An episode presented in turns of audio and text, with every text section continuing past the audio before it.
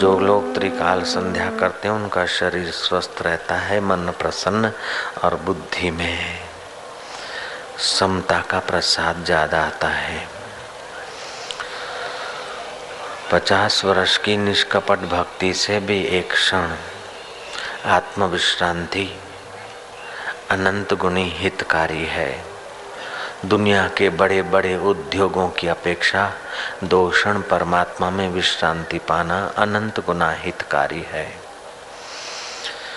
परमात्मा में विश्रांति पाने के लिए शरीर स्वस्थ हो, मन प्रसन्न हो, निर्वासनिक अंश मन का ज़्यादा हो, बुद्धि में समता हो, ये तीन चीज़ें जितने अंश में विकसित हैं उतना ही वो आदमी जिस किसी क्षेत्र में सफल और सुखी दिखाई देगा। आपको बालक पैदा होता है तब से लेकर सात साल तक उसका पहला शरीर मूलाधार केंद्र डेवलप होता है, जिसे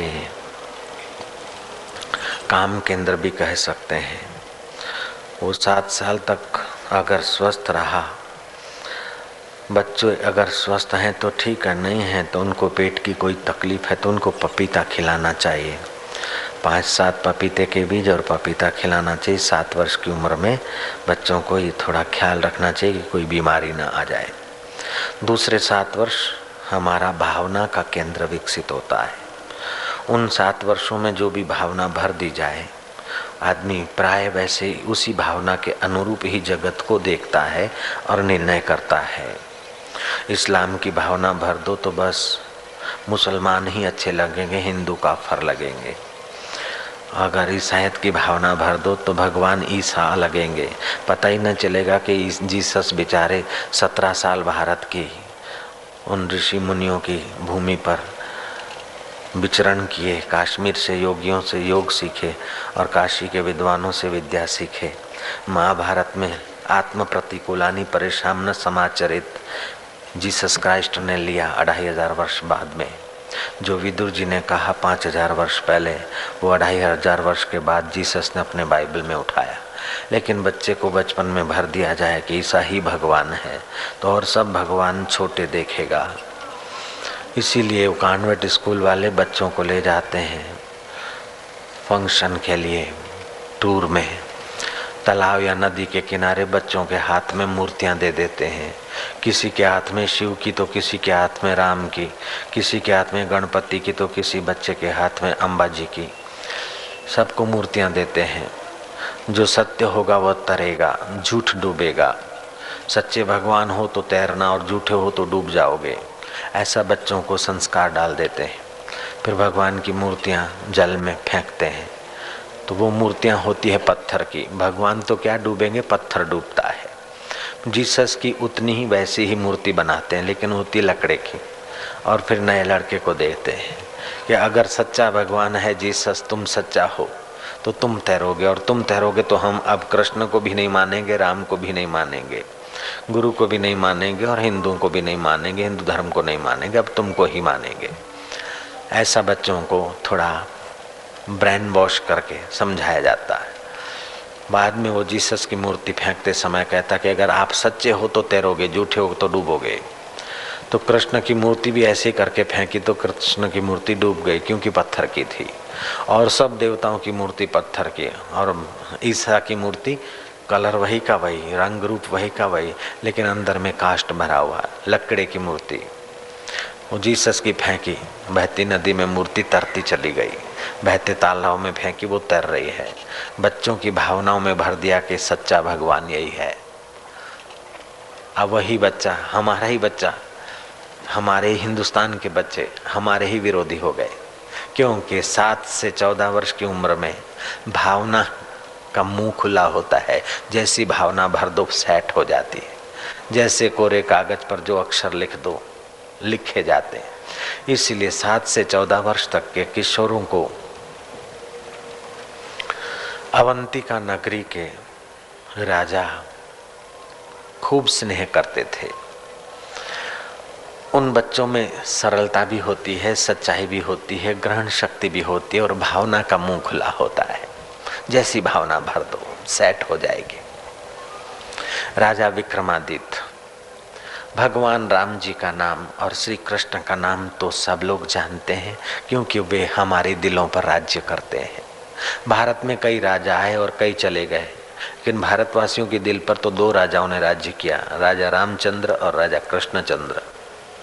उसके बाद अगर किसी ने आध्यात्मिक ढंग से राज्य किया हो तो राजा विक्रमादित्य है। जय राम जी की बोलना पड़ेगा।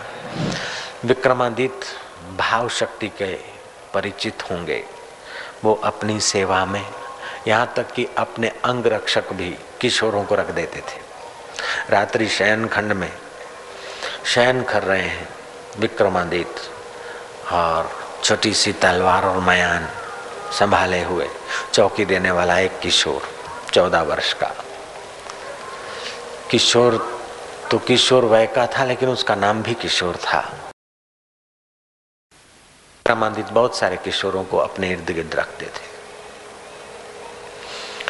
मैंने भी पाया किशोर वय के बच्चे बच्चियों को जो रंग लग जाता है आसानी से, वो फिर पच्चीस पचास साल या साठ साल के व्यक्ति को इतना जल्दी लगता नहीं, और लगता है तो इतना गहरा नहीं उतरता। जय राम जी की। जय राम जी तो बोलो भाई, ऐसा कंजूसी ना करो। नारायण नारायण। एकाएक मध्य रात्रि को रुदन का आवाज आया। वो किशोर चौकी करता हुआ रुदन को सुनता है, उधर जाता है, देखता है कि एक महिला रो रही है।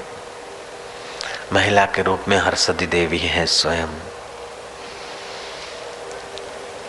बहन तू यहाँ क्यों रो रही है, क्या है? बोले मैं रो रही हूँ इसलिए कि राजा विक्रमादित्य का आयुष्य पूरा हो रहा है। है ये क्या बोलती हो कि सच बोलती हूँ, उनका मरण काल नजीक आ रहा है, राजलक्ष्मी अस्त व्यस्त हो जाएगी, उनके जीवन लंबी लाइफ करने का, उनके चिरंजीवी होने का उपाय बताइए देवी। उस महिला ने कहा उपाय यही है कि माता जी के मंदिर में कोई अपनी बलि दे दे तो उसकी उम्र विक्रमादित्य की हो जाएगी। उस किशोर ने आगे पीछे देखा नहीं, भावना थी, विक्रमादित्य के प्रति स्नेह था। ऐसा धर्मात्मा राजा, सदाचारी राजा, साधु संत और ब्राह्मणों का आदर करने वाला राजा, प्रजा को वत्स की नाई पालने वाला राजा, अपने कर्तव्य में सतर्क राजा, खुशामदखोरों से अपने को परे रखने वाला राजा। विक्रमादित्य डिसिप्लिन में बहुत मानते थे, सदाचार में, नियम में मानते थे। विक्रमादित्य का प्रभाव उन किशोरों के चित्त पर भी बड़ा, सज्जनता का प्रभाव पड़ता था, कर्तव्य निष्ठा का प्रभाव पड़ता था।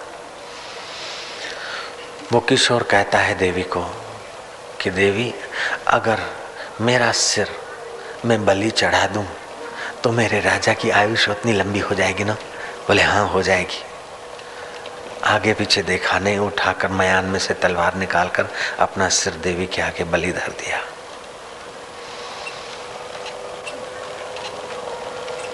विक्रमादित्य शयन खंड में तो थे लेकिन रुदन वो भी सुन रहे थे। देखा कि ये किशोर क्या करता है। किशोर उठ के गया तो पीछे पीछे थोड़ी देर के बाद विक्रमादित्य भी गए और देखा कि किशोर ने अपने प्राणों का अंत कर दिया है। विक्रमादित्य ने कहा कि जो देवी हो प्रकट होने की कृपा करे, जिस बालक ने मेरी दीर्घायु के लिए अपने प्राण दे दिए उस बालक के प्राण वापस आ जाए, मैं अपने प्राण अभी दे रहा हूँ। विक्रमादित्य अपने सिर की बलि देने को उद्धत हुए। देवी बोलती राजन तुम भी धन्य हो, तुम्हारे सेवक भी धन्य हैं। मैं अपने दैविक बल से तुम्हारे इस सेवक को जीवित कर देती हूँ, तुम जाओ आराम करो राजन। कैसे देवी पुरुष रहे होंगे जिनकी परीक्षा लेने के लिए देवी देवताओं को आना पड़ता है और उनकी परीक्षा में वे सफल होते हैं। देवी देवता अपना दैविक बल से उनके सेवकों को जीवित कर देते हैं। विक्रमादित्य गए, अपने शयन खंड में सो गए, लेट गए, सोना तो क्या था। अब किशोर आए, उसकी बाट देख रहे। देवी ने अपने दैविक बल से किशोर को जीवित कर दिया। किशोर आया है विक्रमादित्य की उस शयन खंड के लॉबी में चौकी कर रहा है। विक्रमादित्य अनजान होकर उठते हैं, बोले क्या आज तो हमें नींद थोड़ी आ गई थी, कैसा थोड़ा पहले रुदन कुछ आ रहा था, क्या बात थी? अंगरक्षक किशोर किशोर ने कहा राजन कुछ नहीं, एक महिला रो रही थी, मैं गया उसको चुप करा के आया। बोले क्यों रो रही थी? सासू बहू का झगड़ा होगा, सासू बहू का झगड़ा होगा। उस बहू रानी को मैंने थोड़ा समझाया और सासू जी को कहा कि अगर तुम आपस में लड़ती रहोगी तो मैं राजा साहब से कह दूंगा, शिकायत कर दूंगा और फिर राज दरबार में तुम्हारा बात होगा तो अच्छा नहीं लगता है। ऐसे करके मैं उनको चुप करा के आ गया। विक्रमादित्य कहता है कि हे हे सेवा में तत्पर सेवक मधुर झूठ बोलता है, मधुर झूठ बोलता है, अपना अहंकार नहीं सजा रहा है। इधर आ इधर आ, गले लगा दिया, ललाट पर चुम्बन कर दिया कि वत्स तूने मेरी आयुष्य बढ़ाने के लिए सिर उतार कर धर दिया था। बोले राजन आपको कैसे पता चला? बोले मैं तेरे पीछे पीछे आया था। जो सेवक स्वामी की सेवा में तत्पर होता है तो स्वामी का भी कर्तव्य के सेवक के पीछे पीछे जाए। संसार का सेवक तो संसार का स्वामी शायद पीछे पीछे न जाए, लेकिन विश्वसनीयता स्वामी तो सदैव पीछे पीछे जाता है। और विश्वसनीयता स्वामी को स्नेह करने वाले विक्रमादित्य जैसे स्वामी भी, कर्तव्यनिष्ठ स्वामी भी पीछे पीछे जाते हैं सेवक की भलाई और योग्यता देखने को। ये सारी योग्यताएं सात से चौदह वर्ष के अंदर जितनी भी भर दी जाए आसानी से सेट होती है। एक लड़के को फांसी आई थी, ब्रिटिश शासन की बात है। गोरे न्यायाधीशों ने, जूरी के जजों ने कहा कि आखिरी तेरी जो इच्छा हो हम पूर्ण करने की कोशिश करेंगे। उस युवान ने कहा, होगा सत्ताईस अट्ठाईस साल का, उसने कहा आखिरी में मैं मैं अपनी माँ को देखना चाहता हूँ। पड़ोस में ही घर है, जीप गई पुलिस की, माँ को ले आई। दो खून किया था, डकैती करते करते पकड़ा गया था। फांसी तो सुनिश्चित थी, फांसी पर लटक रहा है। माँ को बुलाया गया, माँ नजीक आई। फांसी चढ़ने वाले उस युवान ने झटका लेते हुए माँ की नाक को इतना जोर से काट कर खींच लिया कि माँ की नाक के जो दो नासाफुट है वो हिस्सा छोरे के मुंह में आया। छोरे ने थूक दिया, माँ का नाक काट दिया बिल्कुल। अब जिसको फांसी लग रही है, मौत सामने खड़ी, उसको और सजा क्या दी जाए? पूछा गया कि तूने अपना आखिरी इच्छा माँ के दर्शन की की और माँ को इतना जोर से अपने दांतों से माँ के नाक को इतना जोर से काट कर फेंक दिया कि छुरी वाले को भी जरा विचार करना पड़ेगा। ऐसा क्यों किया? तेरा माँ के प्रति इतना रोष क्यों, इतना द्वेष क्यों?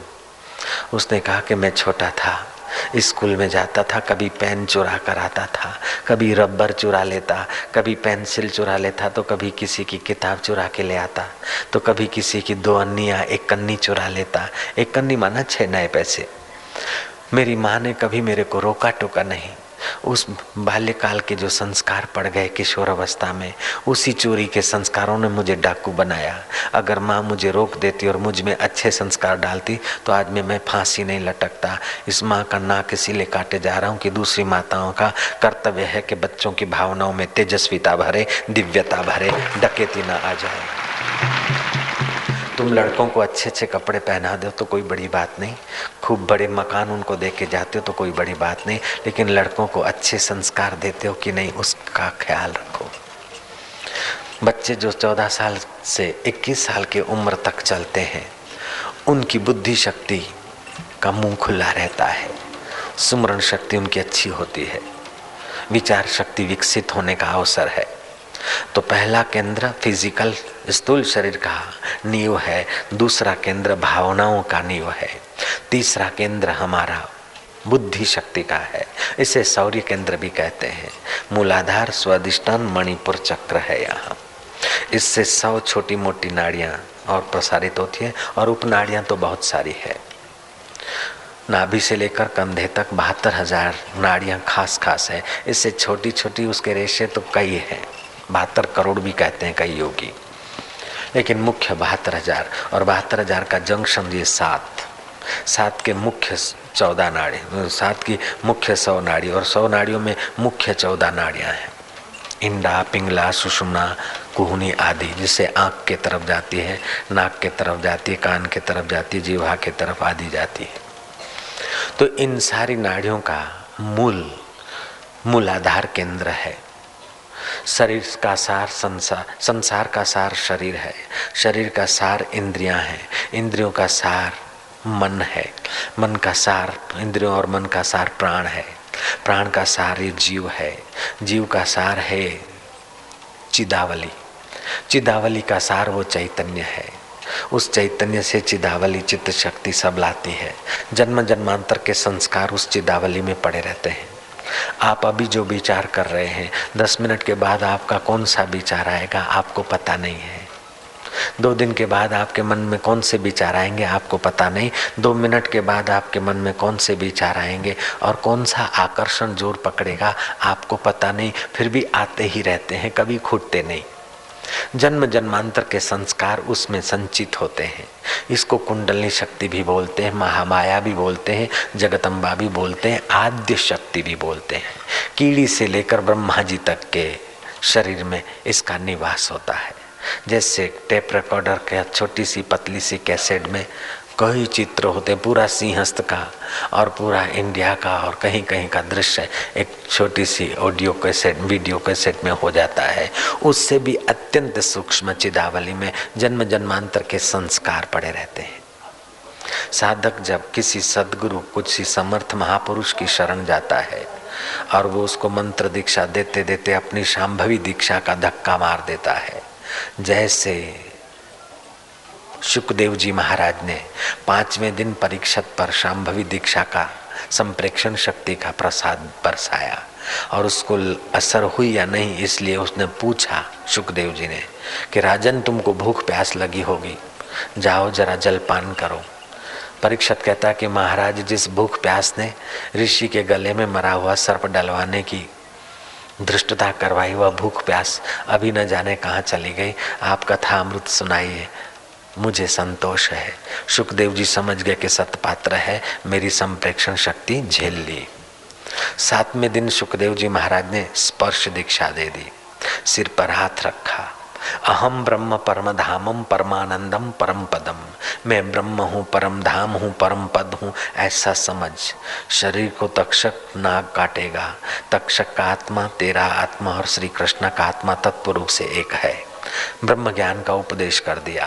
सो साहेब सद सदा हजूरे, अंधा जानत ताको दूरे, तत्वमसि वो तू है। सातवें दिन की संप्रेक्षण शक्ति, स्पर्श दीक्षा, पांचवें दिन शांभवी दीक्षा दृष्टि से संकल्प करके बरसे और सातवें दिन स्पर्श से बरसे। परीक्षित का अज्ञान मिट गया, आत्मज्ञान हो गया, मौत मारे उसके पहले अपनी अमरता का साक्षात्कार हो गया। मिल जाए कोई पीर फकीर, पहुंचा दे भव पार। फकीर उसको नहीं कहते जो भीख मंगा है, फकीर उससे नहीं कहते कि लोबान और धूप लेकर दुकान पर धूप किए जा रहा है, दस दस पैसे मांग रहा है। फकीर कबीर जी ने कहा, फकीर किसको कहते हैं? संशय सबको खात है, संशय सबका पीर, संशय की जो फाकी करे उसका नाम फकीर। भगवान और अपने विषय की दूरी, अपने मुक्ति के विषय में संशय या अपने स्वरूप के विषय में संशय। वास्तविक में जीव का असली स्वरूप अमर आत्मा है। लाखों मौत हो जाने के बाद भी तुम्हारी मौत नहीं होती, लाखों दुख आने के बाद भी तुम्हें दुख नहीं होता है। दुख होता है इंद्रियों को, मन को, बुद्धि को, तुमको दुख नहीं होता है। तो तुम दुख सुख से परे, दुख सुख के आधार साक्षी निरंजन नारायण स्वरूप हो, इसका तुमको बोध नहीं है। जिनको बोध हो जाता है संशय रहित, उनको फकीर बोलते हैं। संशय सबको खात है, संशय सबका पीर, संशय की जो फाकी करे उसका नाम फकीर। हद टुपे सो ओलिया, बेहद टुपे सो पीर, हद बेहद मैदान में सोया दास कबीर।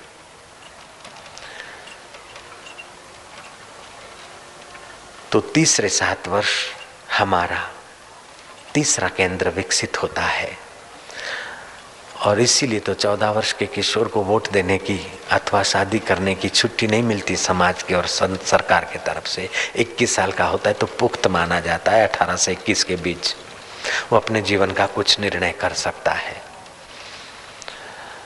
ऐसे ही चौदह वर्ष के उम्र के पहले पहले जो गलती हो जाती है, पाप आदि हो जाती है, उसका भी उसको भुगतना नहीं पड़ता है, क्योंकि बुद्धिपूर्वक नहीं किया, नादानी से किया है, अनजाने में किया है। बच्चों की जेल भी अलग होती है जयराम जी की। ऐसे विधाता के पास भी चौदह साल के पहले पहले किए हुए कर्मों का इतना दंड नहीं मिलता है जितना बुद्धिशाली होने के बाद किए गए कर्मों का दंड मिलता है। आइंस्टीन से पूछा जमुनादास बजाज के जवाई श्रीमन नारायण गुजरात के राज्यपाल भूतपूर्व, आइंस्टीन से मिले। आइंस्टीन से पूछा कि तुम रिसर्च की दुनिया में इतने सुप्रसिद्ध हुए हो, इसके पीछे क्या राज है। आइंस्टीन हाथ पकड़कर उस गवर्नर का ले गए एक शांत खंड में।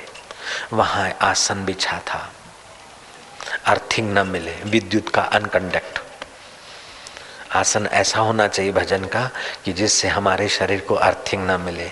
एक तरफ हम लोग भजन करते, दूसरे तरफ नंगे पैर चलते या जैसे तैसे जगह पे बैठते, तो हमारे भजन की जो विद्युत बनती है, बिजली सी बनती है, जो रोग प्रतिकारक शक्ति, क्षमा शक्ति, विचार शक्ति और मन और प्राण को ऊपर उठाने वाली शक्ति है, वो हमारी फिर अर्थिंग से क्षीण हो जाती है। एक तरफ नल में से पानी भरते जा रहे हैं और दूसरे तरफ टांकी का मुँह खुला है, टांकी का नल खुला है, ऊपर से नल में आ रहा है, नीचे वाला नल खुला है, टांकी वैसे की वैसी, थोड़ा सा पानी है, भरती ही नहीं। एक तरफ हम ध्यान भजन साधन करते, दूसरे तरफ बिखर जाता है।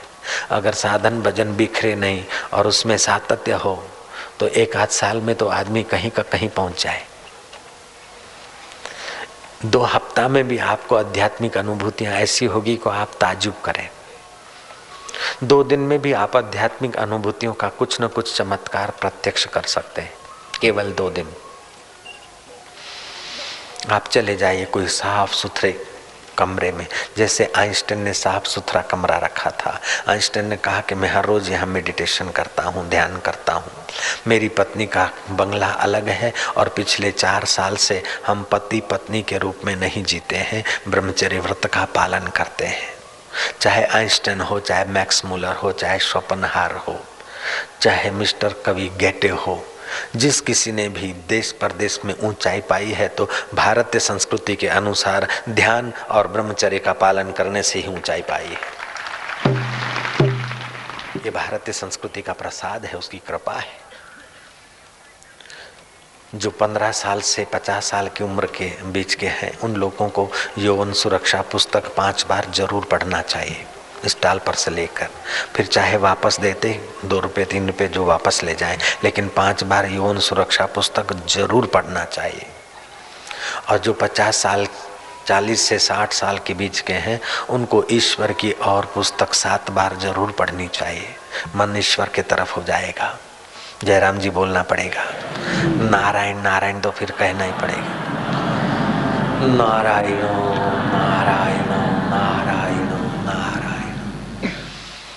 आप माई हैं चाहे भाई हैं, साधु हैं चाहे गृहस्थी हैं, लेकिन थोड़ा बहुत तो आप आध्यात्मिक अनुभव जरूर कीजिएगा। छुट्टी के दिन, दो दिन छुट्टी हो कभी, उन दिनों में सुबह आप चार बजे नहा धोकर किसी शांत सुंदर साफ सुथरे फर्नीचर रहित कमरे में चले जाइएगा। एक कंबल बिछा दीजिएगा, उस पर दूसरा सुतरा हुआ आसन छोटा मोटा लगा दीजिएगा, बैठकर जप करो, उपवास करो। जिस भगवान को मानते हो उसका फोटो रखो, अथवा तो ओमकार का रखो, अथवा तो कुछ भी न रखो, जैसी तुम्हारी मर्जी। दीवार पर एक बिंदी ही कर दो, उसके सामने थोड़ा सा देखो, आँख की पुतली न हिले, ऐसे देखो पाँच मिनट। कुछ लोग तो त्राटक करके चामा चिड़िया का काजल बनाकर वशीकरण विद्या करके अपना पंथ चलाते हैं, वो बात अलग है और ये बात अलग है। जयराम जी की इक्यावन रुपये में बीमारियां ठीक करते हैं, निःशुल्क इलाज करते हैं, साधु बाबा का रूप ले लेते हैं, फिर दूसरे साधु बाबाओं की बेइज्जती होती है। सचमुच में सच्चे साधु बाबा कुछ भी ऐसा नहीं करते, लेकिन साधु बाबा का वेश ऐसा ही है कि रावण ने भी उस वेश में न करने जैसा काम कर लिया। अब साधु बाबा बेचारे क्या करें, नारायण बोलना पड़ेगा, नारायण नारायण। ऐसे धार्मिक संस्था का बोर्ड लगाकर लोग अपना डिम डिम चलाएं तो धार्मिक संस्था वाले बेचारे क्या करें। ये होता रहता है, मानवी का मन है जहाँ मौका मिलता है सासवांग करके अपना उल्लू सीधा करता है, लेकिन जो उल्लू सीधा करना चाहते हैं वो उल्लू रह जाते हैं, जो जमन जम सफल करना चाहते और भगवान को पाना चाहते हैं वे ही धन्य हो जाते हैं, उनका कुछ उतर जाता है। जिनके घोर कर्म है, दूषित कर्म है, ऐसों को नीच योनियों में जाना पड़ता है, ऐसा गीता में भी आया है। पेड़ बनते हैं बेचारों को, धूप सहनी पड़ती है, और न जाने सूकर कूकर बनते हैं, बकरे बनते हैं, छुरे सहने पड़ते हैं। कर्म की थियरी ऐसी है कि किसी को नहीं छोड़ता है। शक्कर खिला शक्कर मिले, जो औरों को देता शक्कर है वो खुद भी शक्कर खाता है, औरों को डाले चक्कर में वो खुद भी चक्कर खाता है। शक्कर मिला शक्कर खिल, शक्कर खिला शक्कर मिले, टक्कर खिला टक्कर मिले, नेकी का बदला नेक है, बदों को बदी देख ले, इसे तू दुनिया मत समझ भैया, ये सागर की मझधार है, औरों का बेड़ा पार कर तो तेरा बेड़ा पार है। जो आप खड्डे में घूम रहा है दूसरों को खड्डे में गिराएगा, जो आप उन्नत है दूसरों को उन्नति के शिखर पर ले जाएगा। इसलिए उन्नत पुरुष, महापुरुष, आत्मवेता, संत और भगवंत की वाणी सर्वग्राही और सर्वहितकर होती है, और अपना डिम डिम चलाने वाले की वाणी राग द्वेष से रंजित होती है। अपना पंथ कैसे चले, अपना ज्यादा कैसे मुर्गे बने, ग्राहक बने, इसमें जो दूसरों को बनाने के चक्कर में है वो खुद भी मौत के शिकार बन जाते हैं, अविद्या के शिकार बन जाते हैं। खैर, आप क्या करिए, जिस भगवान को मानते हो हमें आनंद है, चाहे अल्लाह अकबरे को मानते हो तो हमें इनकार नहीं। हम तो दुबई में गए, दुबई में भी हमारे बहुत ग्राहक हो गए जयराम जी की। हम ये चाहते हैं कि तुम चाहे किसी भगवान को मानो, किसी अल्लाह को, ईसा, मूसा को, किसी को मानो, हमारी मना नहीं है, लेकिन फिर भी हम ये बात चाहते हैं कि आपका शरीर तंदुरुस्त रहे, आपका मन थोड़ा बहुत एकाग्र रहे, विकार थोड़े कम हो जाए, और आपकी बुद्धि में समता आ जाए। ये तीन चीज आप पालो, बाकी आप जिसको मानते हो खूब मानते रहो, हमारी मना नहीं। क्योंकि आपकी बुद्धि में समता आएगी तो आप अपने विरुद्ध नहीं कर सकेंगे और अपने पड़ोसी के विरुद्ध भी नहीं करेंगे, राष्ट्र विरुद्ध प्रवृत्ति नहीं करेंगे। बुद्धि में समता आती है तो आदमी का स्वभाव साधु स्वभाव हो जाता है। जैसे राजा जनक साधु स्वभाव है, राज्य कर रहे हैं, साधु स्वभाव है। राग से प्रेरित होकर, द्वेष से प्रेरित होकर कर्म करने वाला कर्म के बंधन में फंसता है, लेकिन इस बुद्धि में समता रखकर सत्य से प्रेरित होकर जो काम करता है वो विक्रमादित्य और रामचंद्र जी की नाई आदर्श पुरुष हो जाता है, उसका मंगल हो जाता है, उसका कल्याण हो जाता है। सतरति लोकांतार्यति, वह तरता है दूसरों को भी तारता है। जो नौकरी करने वाले हैं उनको मैं दो दिन की बजाय एक दिन की भी सलाह दे सकता हूँ कि इतवार को तो छुट्टी होती है बड़े साहब की भी और छोटे चपरासी की भी, इतवार को नहा धो के सुबह चार बजे कमरे में चले जाए, दिन भर अपने उस साफ सुथरे, थोड़ी बहुत शुद्ध हवा आवे उस कमरे में रहे, किसी से बोले नहीं, जप करे ध्यान करे, जप करे ध्यान करे, कीर्तन करे, चुपचाप रहे, थके तो आराम करे, सतत लगा रहे। बाहर का रेडियो, समाचार, ये वो नहीं, बस अंदर का रेडियो खोलने के लिए थोड़ा प्रयास करें। शनिवार रात को भले शयन करें, रविवार सुबह चार बजे कमरे में घुस जावे, सोमवार को ड्यूटी पे जाना है आठ बजे कमरे को छोड़े, जरूर फायदा होगा। ऐसा फायदा होगा कि शरीर के रोग जो पकड़ रहे थे वो बिल्कुल कम होने लगेंगे, और किस कारण रोग होते वो भी प्रेरणा हो जाएगी, मन की भी चंचलता कम होने लगेगी। उस एक दिन के प्रयोग से आपको जो फायदा होगा वो शायद महीने भर के बाहर घूमते घामते भजन करने से उतना लाभ आपने नहीं अनुभव किया होगा जितना एक दिन के सातत्य से होगा।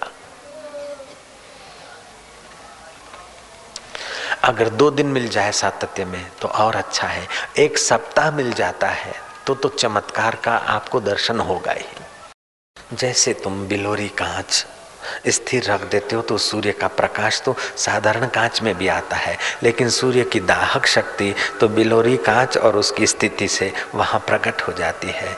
ऐसे सदाचार हो, भगवान के लिए थोड़ी भावना हो तो बिलोरी कांच हो गया आपका हृदय। फिर एकाग्रता के लिए तुम्हें कोई वातावरण मिल जाए तो आपके अंदर में भगवान की तीन शक्तियाँ विशेष प्रकट होने लगती है। अस्थि भाति और प्रिय, सत चित्त और आनंद, ये भगवान की, भगवान का अस्तित्व तो सर्वत्र है, बुद्धि पूर्वक आप समझ सकते हैं। एक रेती के दाने को आप नष्ट नहीं कर सकते। दुनिया भर के सारे विज्ञानी, सारे सरदार, सारे सिंधी और सारे गुजराती मिलकर भी एक राई के दाने को नष्ट नहीं कर सकते।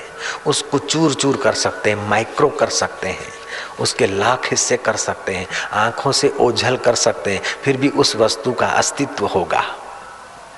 चाहे पाउडर होकर बिखर जाए लेकिन है, है बीज, है बीज बो दिया नष्ट हो गया, नहीं पौधा है, पौधा बदल गया पेड़ है, पेड़ को काट दिया तो लकड़ी है, फर्नीचर बना दिया तो कुर्सी है, और जला दिया तो कोलसा है, कोलसे को जला दिया तो राख है, बीज की परंपरा राख है, राख को फेंक दिया तो खातर है, खातर को कहीं बो दिया तो गेहूं है। जयराम जी की, ये ईश्वर का अस्तित्व है, नष्ट कुछ नहीं होता है। अभी ये ये बाबा जी है, ये बेटा जी है, अभी बेटा जी है, बड़ा हो गया बाबा जी हो गया, दादाजी हो गया, मर गया तो मुर्दा हो गया, जला दिया तो उसके शरीर में जो जल तत्व है वो बाष्प हो गया, व्यापक जल से मिल गया। उसमें जो तेज तत्व है जला दिया तो सूर्य के तेज में मिल गया, उसमें जो वायु तत्व है वायु से मिल गया। नष्ट क्या हुआ? जैसे जलते बुदबुदा उपजे बिन से नीत, जग रचना तैसी रची जान ले रे मीत, गुरवाणी कहती है।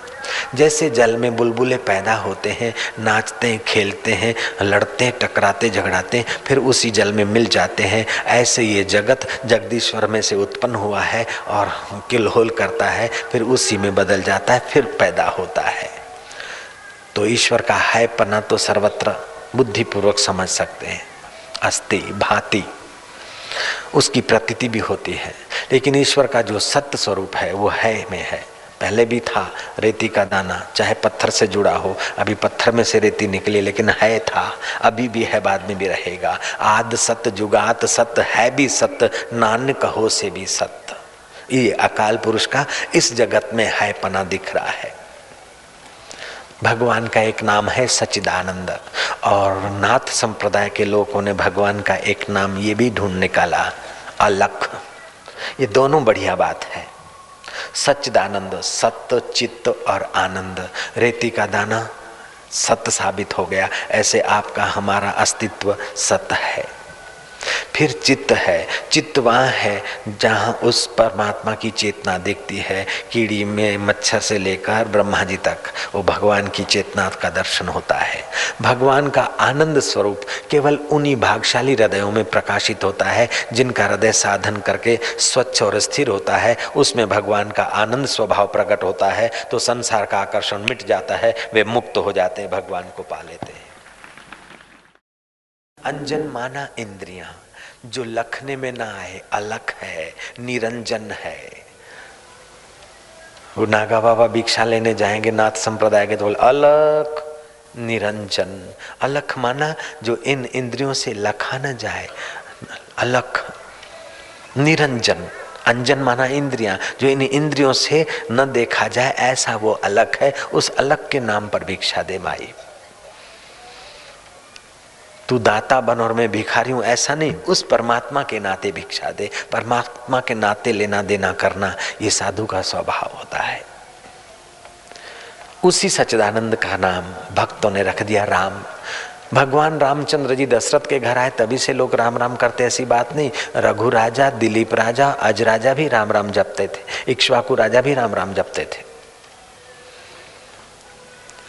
इक्ष्वाकु कुल में एक राजा पैदा हुए, उनको कोढ़ की बीमारी हो गई।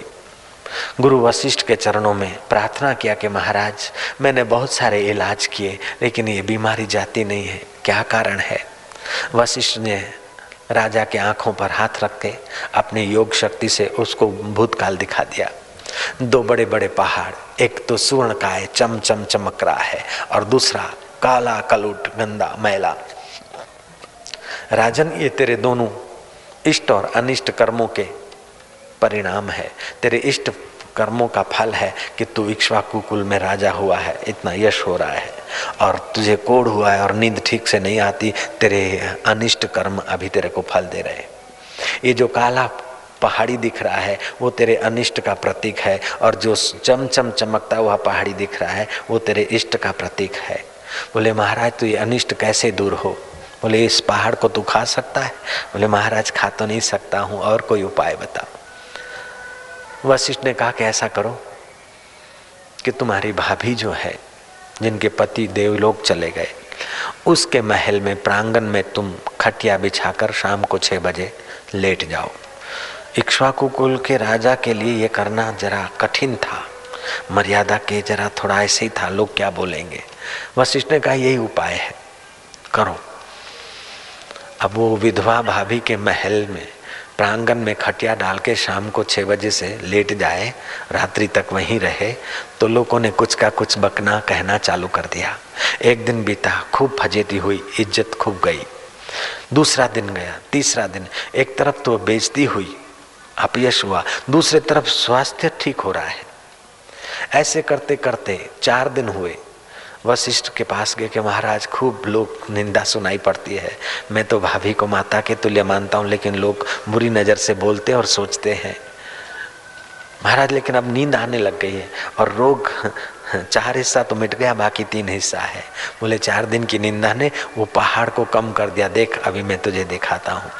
आंखों पर हाथ रखा वशिष्ठ ने, योग संकल्प किया, देखा कि वो जो पहाड़ी थी उसके चार हिस्से कम हो गए, तीन हिस्से हैं बाकी। बोले तीन दिन और कर।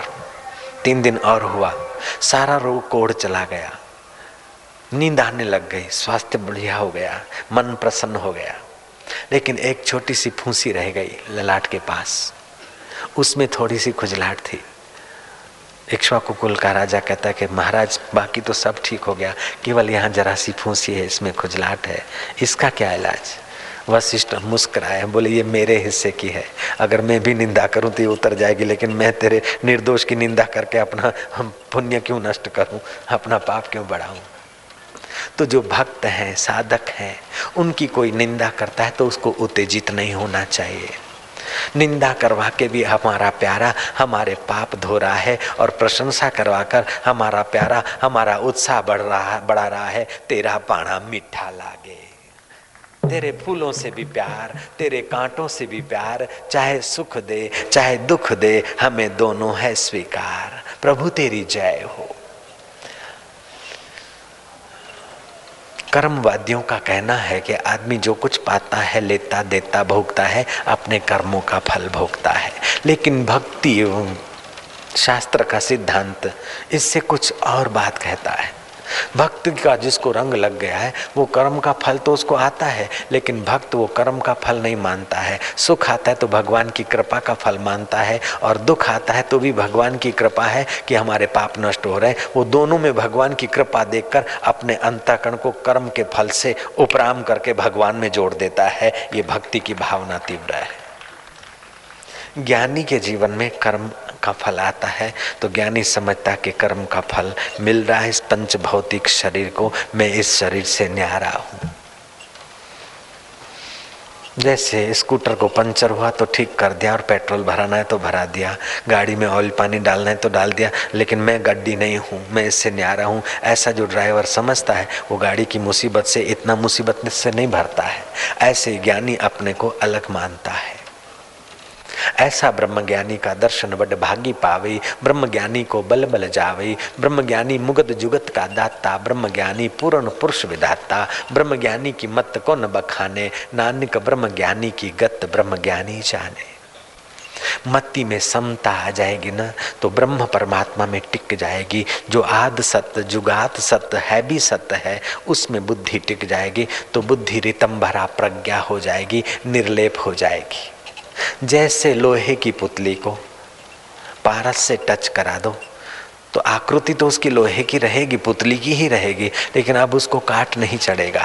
ऐसे जिसकी मति में सत्यचित आनंद स्वरूप परमात्मा में प्रतिष्ठित होने की कला आ गई, उसकी मति संसारी व्यवहार में तो संसारी जैसी दिखेगी, खाना पीना लेना देना सब साधारण आदमी जैसा होगा, दिखेगा, लेकिन अंदर से कहीं लेप नहीं होगा।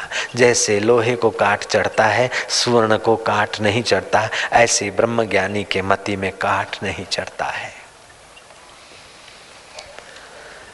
तो हमें अभ्यास करना चाहिए, शरीर स्वस्थ रहे, विकारों के आकर्षण से शरीर को बचाएं, नियम से चलाने से शरीर स्वस्थ रहता है। जैसे सुबह सूर्योदय के पहले स्नान करते तो पुण्य भी होता है और स्वास्थ्य लाभ भी होता है। ऐसे प्राणायाम और आसन करने से रजोगुण तमोगुण हटता है, सत्वगुण भी बढ़ता है, पुण्य भी बढ़ता है। जयराम जी की। कभी तरतीव्र प्रारब्ध से या प्रकृति के हवामान चेंज से थोड़ी बीमारी आ गई तो फिर ज़्यादा दिन टिकेगी नहीं। शरीर स्वस्थ रखने के नियम जान ले, मन को व्यर्थ के चिंतन से बचाएं। इसने ये करा, उसने वो करा, अरे क्या फालतू बात। एक आदमी रेलवे स्टेशन पर गया, इंक्वायरी ऑफिसर सरदार जी था। बोले सरदार जी सरदार जी वो दिल्ली मेल कितने बजे जाता है? बेचारे सरदार जी ने कहा कि भाई शाम को छः बजे। बोले सरदार जी वो आगरा लोकल कितने बजे जाने? बोले ग्यारह बजे। ओ सरदार जी सुनो तो वो अपना ये तारंगा लोकल कितने बजे जाती? उसने बता दिया। अच्छा सरदार जी फल फलाना शटल कितने बजे जाता? बोले इतने बजे। बोले मैसाना लोकल? बोले इतने बजे। बोले आदिपुर जाने वाली सौराष्ट्र एक्सप्रेस कितने बजे जाता है? बोले आठ बजे के इतने बजे। बोले अच्छा ऐसा बताइए आप कि जयंती जनता दिल्ली जाने वाली कितने बजे जाती है? सरदार ने पूछा तेरे को जाना कहाँ है? बोले मेरे को तो केवल पटड़ियाँ क्रॉस करनी है। सरदार में तड़ी खोपड़ी में पूत पया, साडा मेरा मत्था खराब किया सी तूने, जाना आना कहीं नहीं, वो गड्डी कितने जाती, वो गड्डी कितने जाती, वो गड्डी, तेरे को पटड़ियाँ पार करनी है तो पार कर ले यार तू। जयराम जी की। ऐसे ही जीवन में हमको जो जन्म मरण की पटरियां पार करनी है उतना ही जान ले तो काफी है। इसका क्या हुआ, उसका क्या, भरते जाओ, खोपड़े में भरते जाओ, फिर ध्यान में बैठो तो वही फालतू बात आ रही। बहुत पसारा मत करो कर थोड़े की आस, बहुत पसारा जिन किया वे भी गए निराश। जैसी जिसकी चाकरी प्रभु तैसा तिसे फल देत। कोई अच्छा काम करते चिंता में पड़ जाते कि कोई देखता है कि नहीं देखता है, जरा देखे बाबा जी देखे, कोई समाज देखे, कोई अखबार वाला देखे, अथवा कोई अखबार वाला मेरा नाम लिख दे, हाँ मैंने ये काम किया। अरे अखबार वाला कब तक लिखेगा, कोई कब तक देखेगा, कोई नहीं देखे फिर भी वो दिल भर देख रहा है, उसके भरोसे तू सत्कर्म किए जा, जरूर फल मिलता है। राम झरो के बैठ के सबका मुजरा लेत, तेरी इंद्री रूपी झरोकों के द्वार पर वो अंतर्यामी साक्षी अकाल पुरुष वो राम रम रहा है। कीड़ी के पग नेवर वाजे सो भी साहेब सुनत है। छुप छुप कर तुम खोटे कर्म करो तभी भी उसका फल ढूंढ ढूंढ के तुम्हारे पास आता है। ऐसे अच्छे कर्म भी छुप कर भी करो तभी भी उसका फल होता ही है, वो भी फल नहीं जाते हैं। हाँ, अच्छे कर्म ईश्वर को अर्पण कर दो तभी तो उसका परम फल होता है।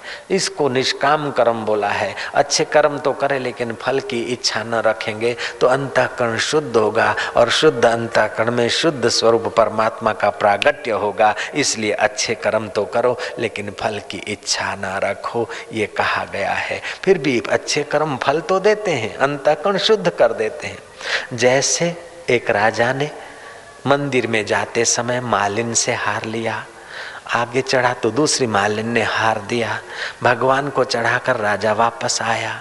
मालिन से पूछा कितना पैसा? हार तो पच्चीस पैसे का था। मालिन ने देखा राजा है, दो रुपये मांग लिए, राजा ने दिला दिए। दूसरी मालिन से पूछा कितना पैसा?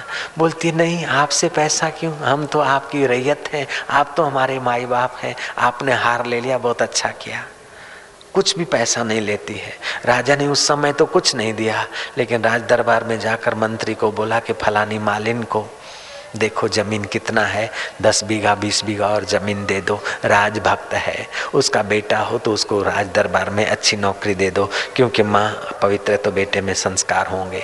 अब राजा वो माल मालिन के हार की कीमत नहीं चुका रहा है, हार तो उसका चार आने का होगा, आठ आने का रुपए का, राजा अगर दे रहा है तो अपनी तरफ से दे रहा है। राजा ने तो दस बीघा जमीन दी, नौकरी दी, लेकिन राजाओं का राजा परमात्मा, उसकी प्रसन्नता के लिए जब तुम सत्कर्म करते हो तो वो देर सबेर वो परमात्मा अपना आपा ही दे देता है। भगवान अपनी बात टाल कर उस भक्त की, संत की रखता है।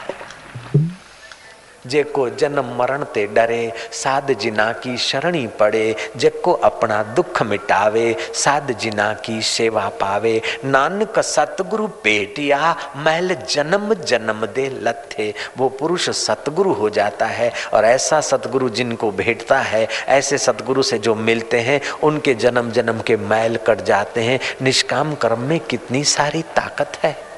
तुम चवन्नी का हार दो रुपये लेके दे दिया तो कोई बड़पन नहीं किया, लेकिन तुमने तो कुछ न लेकर दिया तो उससे राजा से तो कुछ नपा तुला मिला, लेकिन विश्व के राजा से तो अपना स्वरूप ही मिल जाता है। इसलिए अच्छे कर्म कर, नेकी कर कुएं में डाल, नेकी कर कुएं में डाल, ऐसी कहावत है। सत्कर्म कर, दूसरे को पता चले उसकी कोशिश मत कर। तेरा हृदय पावन होगा, हृदय में सुख प्रकट होगा। मैंने एक घटित घटना कही थी, आधे में छोड़ी थी। एक दिन अहमदाबाद में पालड़ी है, पालड़ी एरिया बड़ा है, वहाँ अपना महिला आश्रम भी है। वहाँ एक कार्यपालक इंजीनियर रहता था, उसको किसी ने सौ सौ की दस नोट कवर में दी कि साहब कुछ भी हो जाए फलाने के खेत में पानी नहीं जाना चाहिए, वो हमारा दुश्मन है। साहब ने कहा कि मैं हज़ार रुपया लेकर तुम्हारी दुश्मनों का, हाँ दुश्मनावट का शिकार मैं बनूं। हजार रुपया मेरे भाग्य में होंगे तो जरूर मिलेंगे, नेकी से आएंगे, मैं बद्दी से क्यों लूं। अगर भाग्य में है तो आके रहेंगे, ले जाओ हजार रुपया, मैं ये खोटा काम नहीं करूंगा। वो साहब कुछ दिनों के बाद बम्बई गया।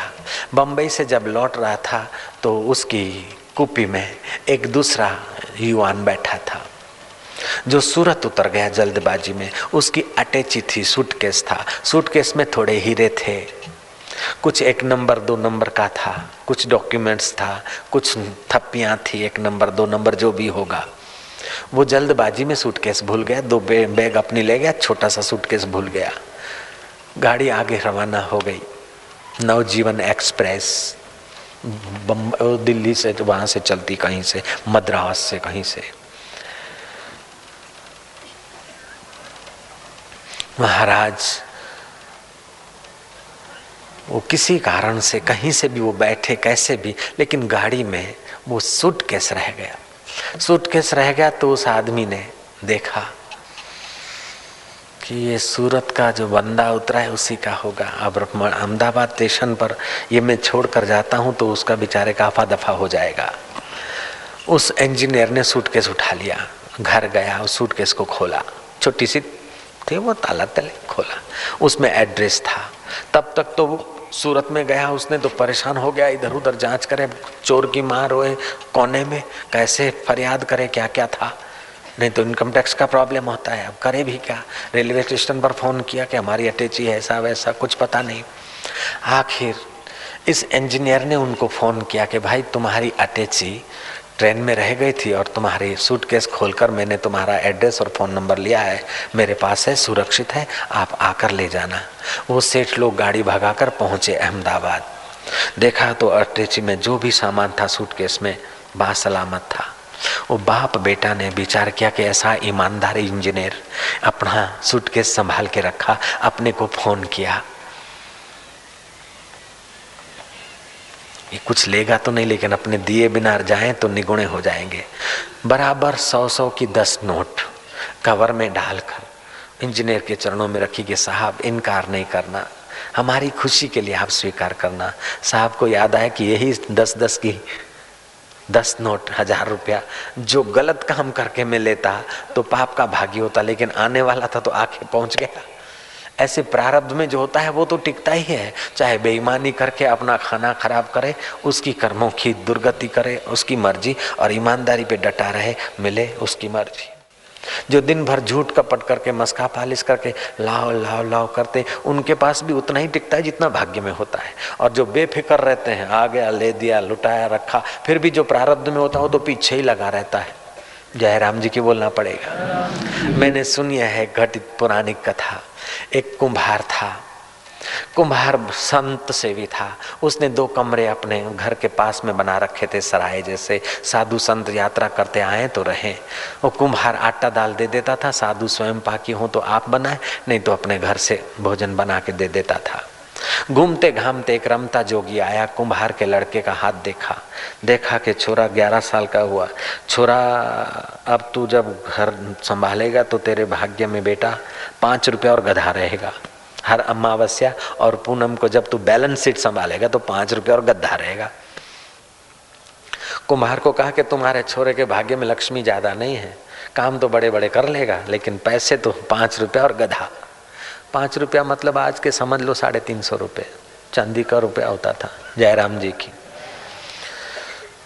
कुम्हार को बताया कि तुम्हारे छोरे को तो पाँच रुपया और गधा ही रहेगा भाग्य में। कुम्हार ने कहा, बाबा जी, साईं ते इतना मांगूं जो नौ कोटि सुख समाए, मैं भी भूखा ना रहूं, साधु भी भूखा ना जाए, आया गया अतिथि भूखा नहीं रहेगा और पाँच रुपये रहेंगे तो बस ठीक है। बहुत संभालेगा तो छोड़ते समय बहुत टेंशन होगा और कम रहेगा तो छोड़ते समय कम मुसीबत होगी, घाटा क्या है बाबा। कुम्हार भगत था। जयराम जी बोलना पड़ेगा। जो लोग बोलते इतना और खपे इतना और खपे, अरे तो ज़्यादा इकट्ठा करेगा तो छोड़ते समय ज़्यादा मुसीबत होगी, ज़्यादा टेंशन होगा। इसलिए बहुत पसारा मत करो, कर थोड़े दी आश, बहुत पसारा जिन किया वे भी गए निराश। बाबा जी ठीक है। बाबा जी ने कहा, कुम्हार है गृहस्थी लेकिन साधु स्वभाव का है, साधु की सेवा करने से साधु स्वभाव आ जाए कोई बड़ी बात नहीं, लोफर की सेवा करने से लोफर स्वभाव आ जाता है, नेताओं की खुशामत करने से नेतागिरी आ जाती है, जुआरियों की दोस्ती करने से जुआरी बन जाता है, तो साधु सेवा से साधु स्वभाव हो जाए तो स्वाभाविक है। बाबा जी चले गए, घूमते घामते एक दो कुंभ करते कराते छह साल के बाद बाबा जी आए। देखा कुम्हार तो स्वर्गवास हो गया लेकिन बेटा बाप से कम नहीं। आए गए साधु संतों की सेवा होती है। साधु वहाँ गए, साधु ने भोजन भोजन अपना बनाया पाया। शाम को लड़के से पूछा कि बेटा तू ही है, तू आया था, ग्यारह बारह साल का था तब मैं था, तेरा हाथ देखा था, बता अब तेरे पास क्या रहता है। बोले बाबा जी बस खा पी के बस आनंद है, एक गधा है, मिट्टी ले आता हूँ और बैलेंस संभालता हूँ तो पाँच रुपये ही रहता है। बाबा ने कहा मेरा ज्योतिष सही निकला, देखा अब एक काम कर, तेरे पास आज अमावस्या है, अमावस का किया हुआ दान पुण्य ज़्यादा फल होता है, ये पाँच रुपये माना साढ़े तीन सौ रुपया सीधा सामान ले आ, दो सौ ढाई सौ का, साधु संतों को जिमा दे, दक्षिणा दे दे, एकदम खाली हो जा शाम होते हुए, फिर देखे प्रारब्ध क्या करता है। गधा भी बेच दे, गधा भी बेच दिया, पाँच रुपये का भंडारा भी कर दिया। दूसरे दिन सुबह हुआ तो सुबह पाँच बजे एक सेठ आया, कुम्हार के लड़के को बोलता भाई ले, रात को मेरे को स्वप्न आया कि पाँच रुपये और गधा इसको दिया नहीं तो तेरा सर्वनाश हो जाएगा, ले। विधाता को बैलेंस शीट ठीक करना है ना, क्या करे वो भी। वो बोलता है बाबा जी मैं तो पाँच रुपये गधा तो मैं वही मिल ही गया।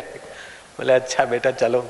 दो तीन दिन और बीते, बोले चल आज तो पंचमी है, ऋषि पंचम मान ले, आज साधु संतों को आज फिर से गधा बेच और पाँच रुपये। उसने गधा बेचा और पाँच रुपया माना साढ़े तीन सौ रुपया इस जमाने का कर दिया भंडारा। हो शाम हो गई महाराज, रात हो गई, निश्चिंत होकर सोए। सुबह हुआ, थोड़ा सा बाहर दातुन हो गया तो एक आदमी सामने से मिला, भाई ले ये पाँच रुपये और ये गधा कितने का आता है, फलाने कुम्हार का गधा, तेरा गधा हो गया, ऐसे ही मेरे पैसे उसके पास निकलते हैं, तू ले ले वो सीधा हो जाएगा। ऐसे करके किसी निमित्त से पाँच रुपया गधा बैलेंस हो गया। दो चार दिन बीते और बाबा भंडारा करा देवे और फिर किसी न किसी निमित्त से उसको पाँच रुपये और गधा बैलेंस सेट हो जाए। आखिर एक दिन बाबा सुबह सुबह जंगल में घूमने गए तो प्रारब्ध देवता हाथ जोड़कर खड़ा हो गया कि बाबा जी मैं तो थक गया। बोले क्यों? बोले तुम रोज उसका बैलेंस चट कर देते हो और मुझे फिर पाँच रुपये और गधा दिलाने के लिए किसी न किसी को प्रेरणा कर बैलेंस सेट करना पड़ता है। बाबा जी ऐसा ना करो ना। बाबा जी ने कहा फिर तुमने इतना कम क्यों लिखा भक्त के भाग्य में? बोले महाराज ये तो भक्त के घर जन्मा है इसलिए इसके पास पाँच रुपये और गधा, नहीं तो पाँच धक्के और गधे की लातें थी इसके भाग्य में, लेकिन भक्ति करता है इसलिए सूली में से कांटा हो गया बाबा। बोले फिर सूली में से कांटा हो गया तो फिर थोड़ा सा और भी कुछ रियायत कर दे, दो चार मिंडी लगा दे।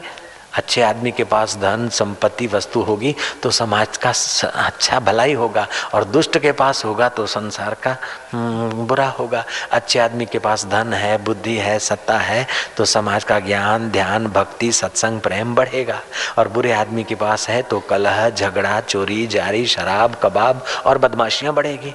तो अच्छे आदमी के घर उसका जन्म हुआ है तो फिर एक दो मिंडी और लगा दे, तेरा बाप का जाता ही क्या है। विधाता ने कहा महाराज ब्रह्मज्ञानी मुगत भुगत का दाता, ब्रह्मज्ञानी पूर्ण पुरुष विदाता। महाराज आप ही जितनी मिंडियाँ इधर खींच लोगे उतना उसके पास रहेगा। महाराज ने कहा हम ज़्यादा मिंडियाँ नहीं लगाते, खाली दो लगा देते, पाँच सौ खूब है। उस जमाने का पाँच सौ माना अभी का तो कुछ होता होगा ठीक ठाक। नारायण नारायण नारायण। आज हमने सत्संग से ये बातें जानी कि हमारे जीवन में प्रारब्ध में जो होगा उतना ही टिकेगा, बाकी का चला जाएगा। फिर झगड़े में चला जाए, बुखार बीमारियों में चला जाए, कैसे चला जाए। अगर प्रारब्ध में है तो हम बे बेईमानी न भी करेंगे तो ईमानदारी से घूम फिर के आएगा। दूसरी बात ये बातें हमने जानी कि हमारा शरीर स्वस्थ रहे, मन प्रसन्न रहे, बुद्धि में समता रहे, इसलिए हमें कभी कभार एकांतवास करना चाहिए। और ईश्वर की और यौवन सुरक्षा आदि पुस्तकों को पाँच पाँच बार सात सात बार पढ़ना चाहिए। तीसरी बात ये हमने सुनी समझी कि भगवान अंतर्यामी है, कर्मों का देखने वाला है, इसलिए आप कोई भी कर्म करते हैं तो लोग देखे चाहे नहीं देखे भगवान से छुपा हुआ नहीं है। इसलिए सत्कर्म करो तो संकोच न करो कि मेरा नाम आता है कि नहीं। चौथी बात ये जानी कि हमारी कोई निंदा करता है तो हमें धैर्य रखना चाहिए। इक्ष्वाकुकुल राजा की निंदा हुई तो उसके पाप कर्म कट गए, वो स्वस्थ हो गया। ऐसे ही कभी भक्त की निंदा हो जाए तो भक्त धैर्य रखे। कबीरा निंदक नेड़े राखिए, कबीरा निंदक नेड़े राखिए, निंदक संत समान, आप पड़े नरक में हमें देवे निर्माण। तो ये इन बातों से आपके जीवन में बुद्धि में समता भी आएगी, ईश्वर पर प्रीति और भरोसा भी आएगा, और कर्मनियता परमात्मा है इसलिए आप निर्भर भी हो जाएंगे। उस निर्भर होने के लिए निरंजन नारायण स्वरूपा थोड़ा सा हरि का नाम और ध्यान करेंगे।